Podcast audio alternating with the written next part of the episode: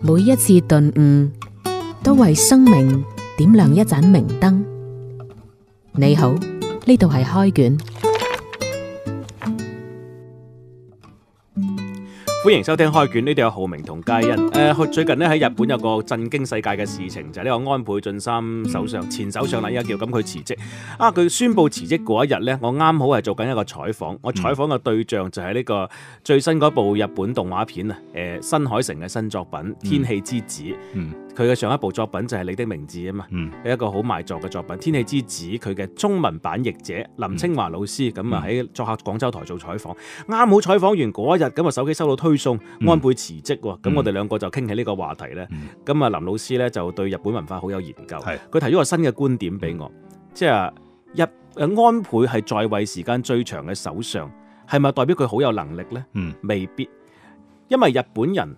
喺過去呢段時間，過去呢幾年呢，就好佛系啦，已經，嗯即係你邊個做首相都唔都唔驚噶啦。嗯但係曾經有段時間，我哋計翻十年前啊，哇！日本啲首相走馬燈咁換，啊而嗰陣時其實日本人係好焦慮啊，嗯因為經歷咗誒九十年代嘅衰退，嗯衰退嘅十年，衰退嘅二十年，大家係好想去揾翻個好嘅首相出嚟，嗯所以啊不斷去搞好多嘅運動。誒、但係依家你睇呢幾年咩《小時代》啊，咩《嗯斷捨離》啊，誒、就已經係完全一堆咁嘅價值觀係橫行其道嘅。啊，跟住我覺得阿林老師講呢個觀點好有趣，嗯以前係未有人將呢樣嘢擺喺時間維度上面進行一個對比。嗯，失去呢十年呢，即係我我曾經睇過一份材料咧，話日本人呢喺失去嘅第一個十年嘅時候呢，可能佢同佢哋對呢個經濟再起飛仲有一個憧憬喺度嘅。嗯當進入失去嘅第二十年嘅時候呢，整個社會呢開始慢慢出現一種些微嘅變化，嗯就係出現咗啱先你所講嘅呢啲小時代啊、斷捨離啊，即係嗰種民族嘅奮進心，好似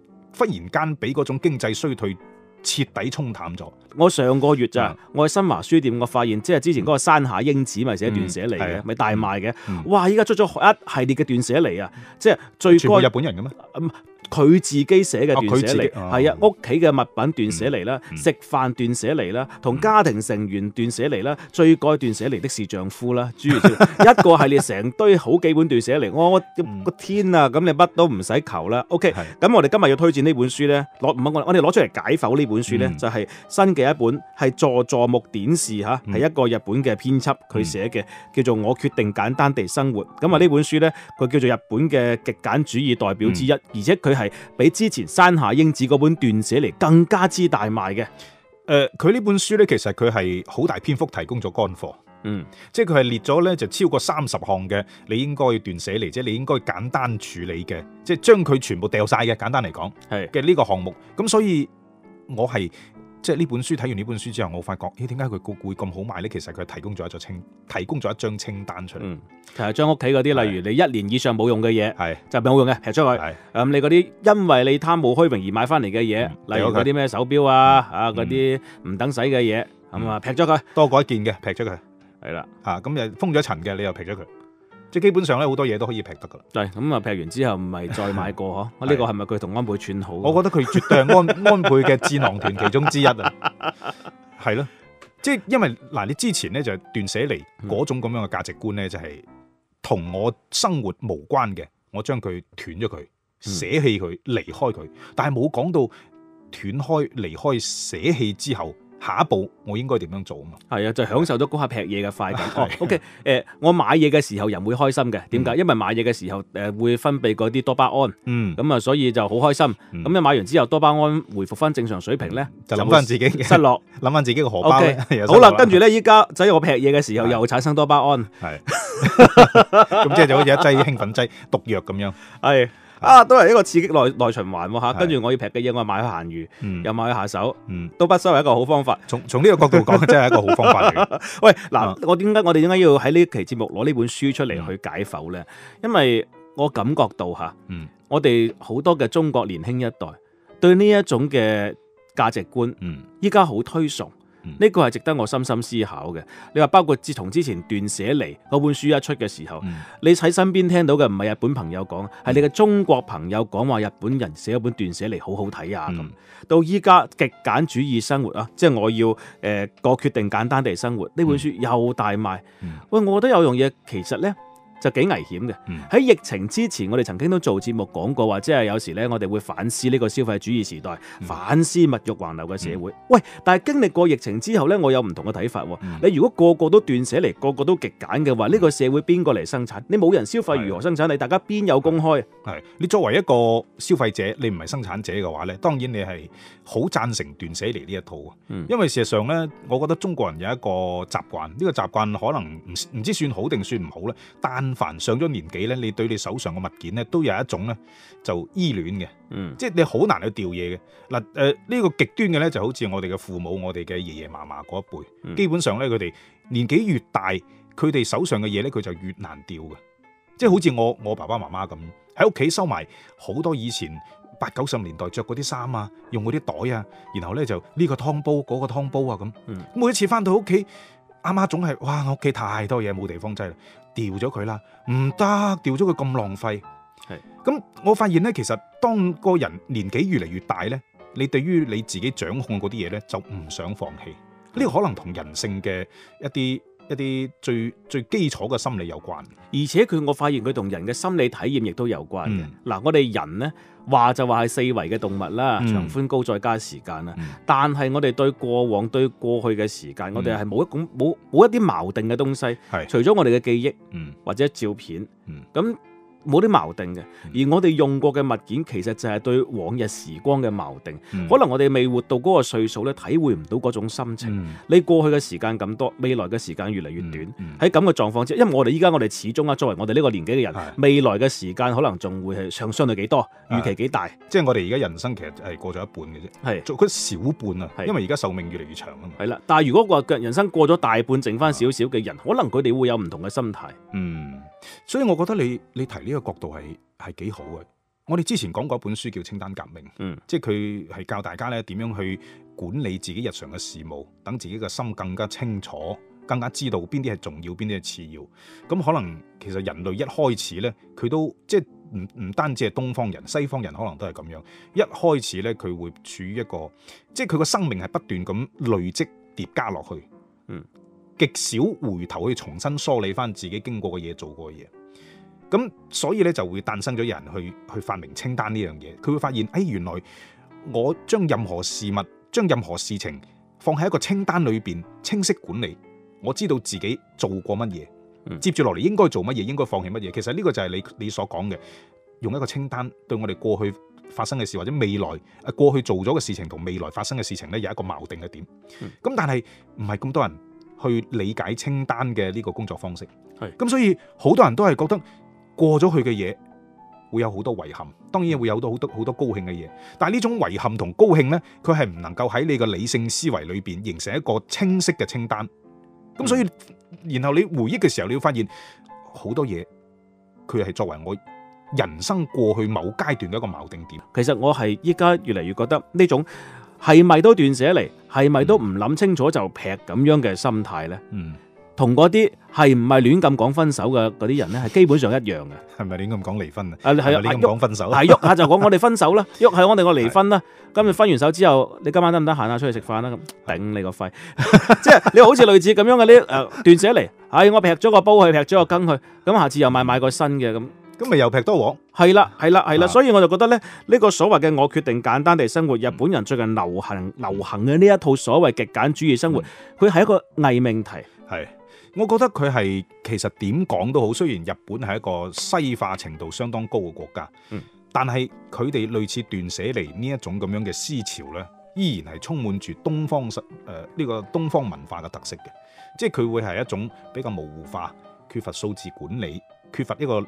理性思維嘅一種咁樣嘅價值判斷。係純誒情緒宣泄嘅成分較啊多。係呢啦，本書咧，我越讀越覺得係日本人去到今時今日對佢哋傳統價值觀嘅一種背叛。嗯點解咁講呢？嗱，我印象當中日本人呢，嗯佢哋對物呢係一種類似人嘅情感嘅。係喺日本有個詞叫物哀啊，咁啊，即係對，好似我印象當中佢哋有咁嘅傳說，就係、一件嘢呢，你用得夠耐，你同佢相處得耐呢，佢會有產生自己嘅靈魂嘅。係。呢個日本嘅傳說嚟你。睇下日本嗰啲著名卡通片，嗯都係基本上係呢啲主題嘅。係啦，咁而喺事實，我哋人人類嘅生活當中，人類社會當中呢，嗯如何與人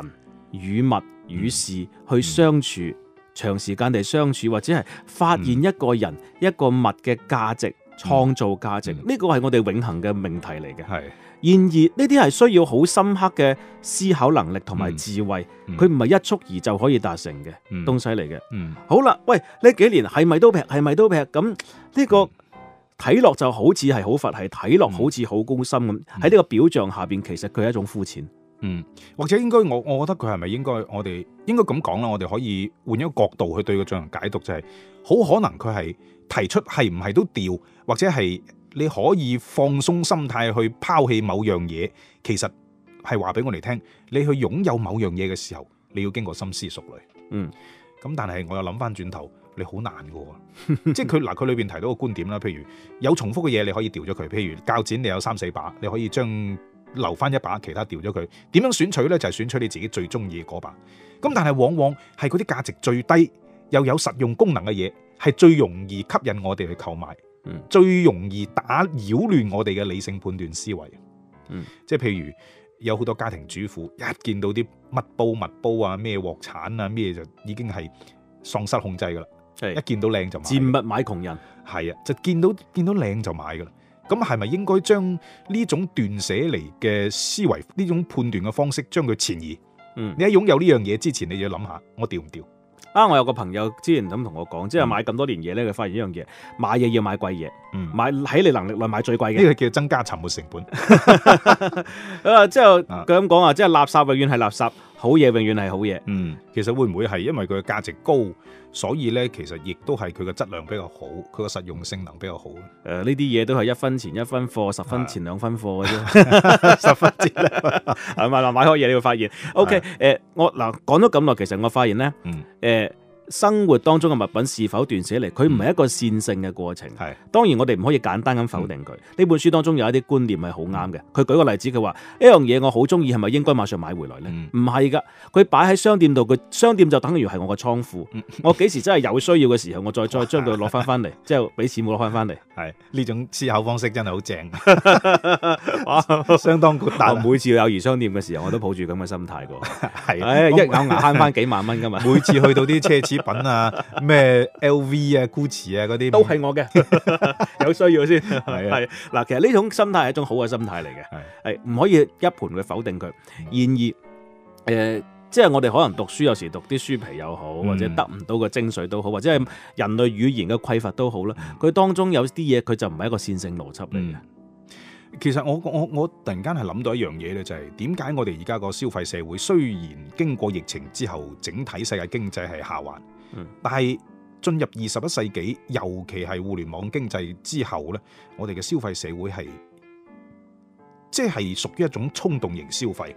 嗯所有嘅廣告、所有嘅支付方式、所有嘅購買平台、所有嘅出鏡嘅主播，基本上都喺度撩撥緊你，唔好諗即時買嗰樣嘢。而且而家嘅呢個需求啊，係即係嗰個嗰個叫做貨品嘅供給啊，係數量係非常多，品種係非常多。